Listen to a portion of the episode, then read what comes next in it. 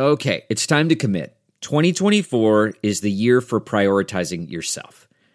Begin your new smile journey with Byte, and you could start seeing results in just two to three weeks. Just order your at home impression kit today for only $14.95 at Byte.com. Byte clear liners are doctor directed and delivered to your door.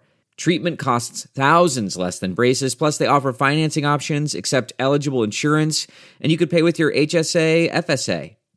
Get 80% off your impression kit when you use code WONDERY at Byte.com. That's B-Y-T-E dot com. Start your confidence journey today with Byte. Good morning. I'm Margie Ellisor at Fox 2 with your St. Louis news, driven by Bomarito Automotive Group. FEMA is opening another flood disaster recovery center today. It's in Lincoln County at the Winfield Foley Fire Department. Missourians from any county can visit, but you're asked to register online first. Recovery specialists will be on hand to explain assistance programs.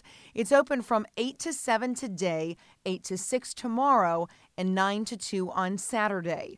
Another disaster recovery center is still open at the Family Arena in St. Charles. Two men are dead and another injured in a shooting along I 70 in North St. Louis. The two men who died were in a car that crashed through a barrier and caught fire on the interstate between Union and Riverview. Police believe the vehicle was speeding on Plover Avenue before it crashed. Nearly a dozen people rushed to try to help the man inside the crashed vehicle. A third man was found shot in a nearby car. From the Fox 2 Weather Department, much of the day will be dry for us with sunshine giving way to more and more clouds through the day.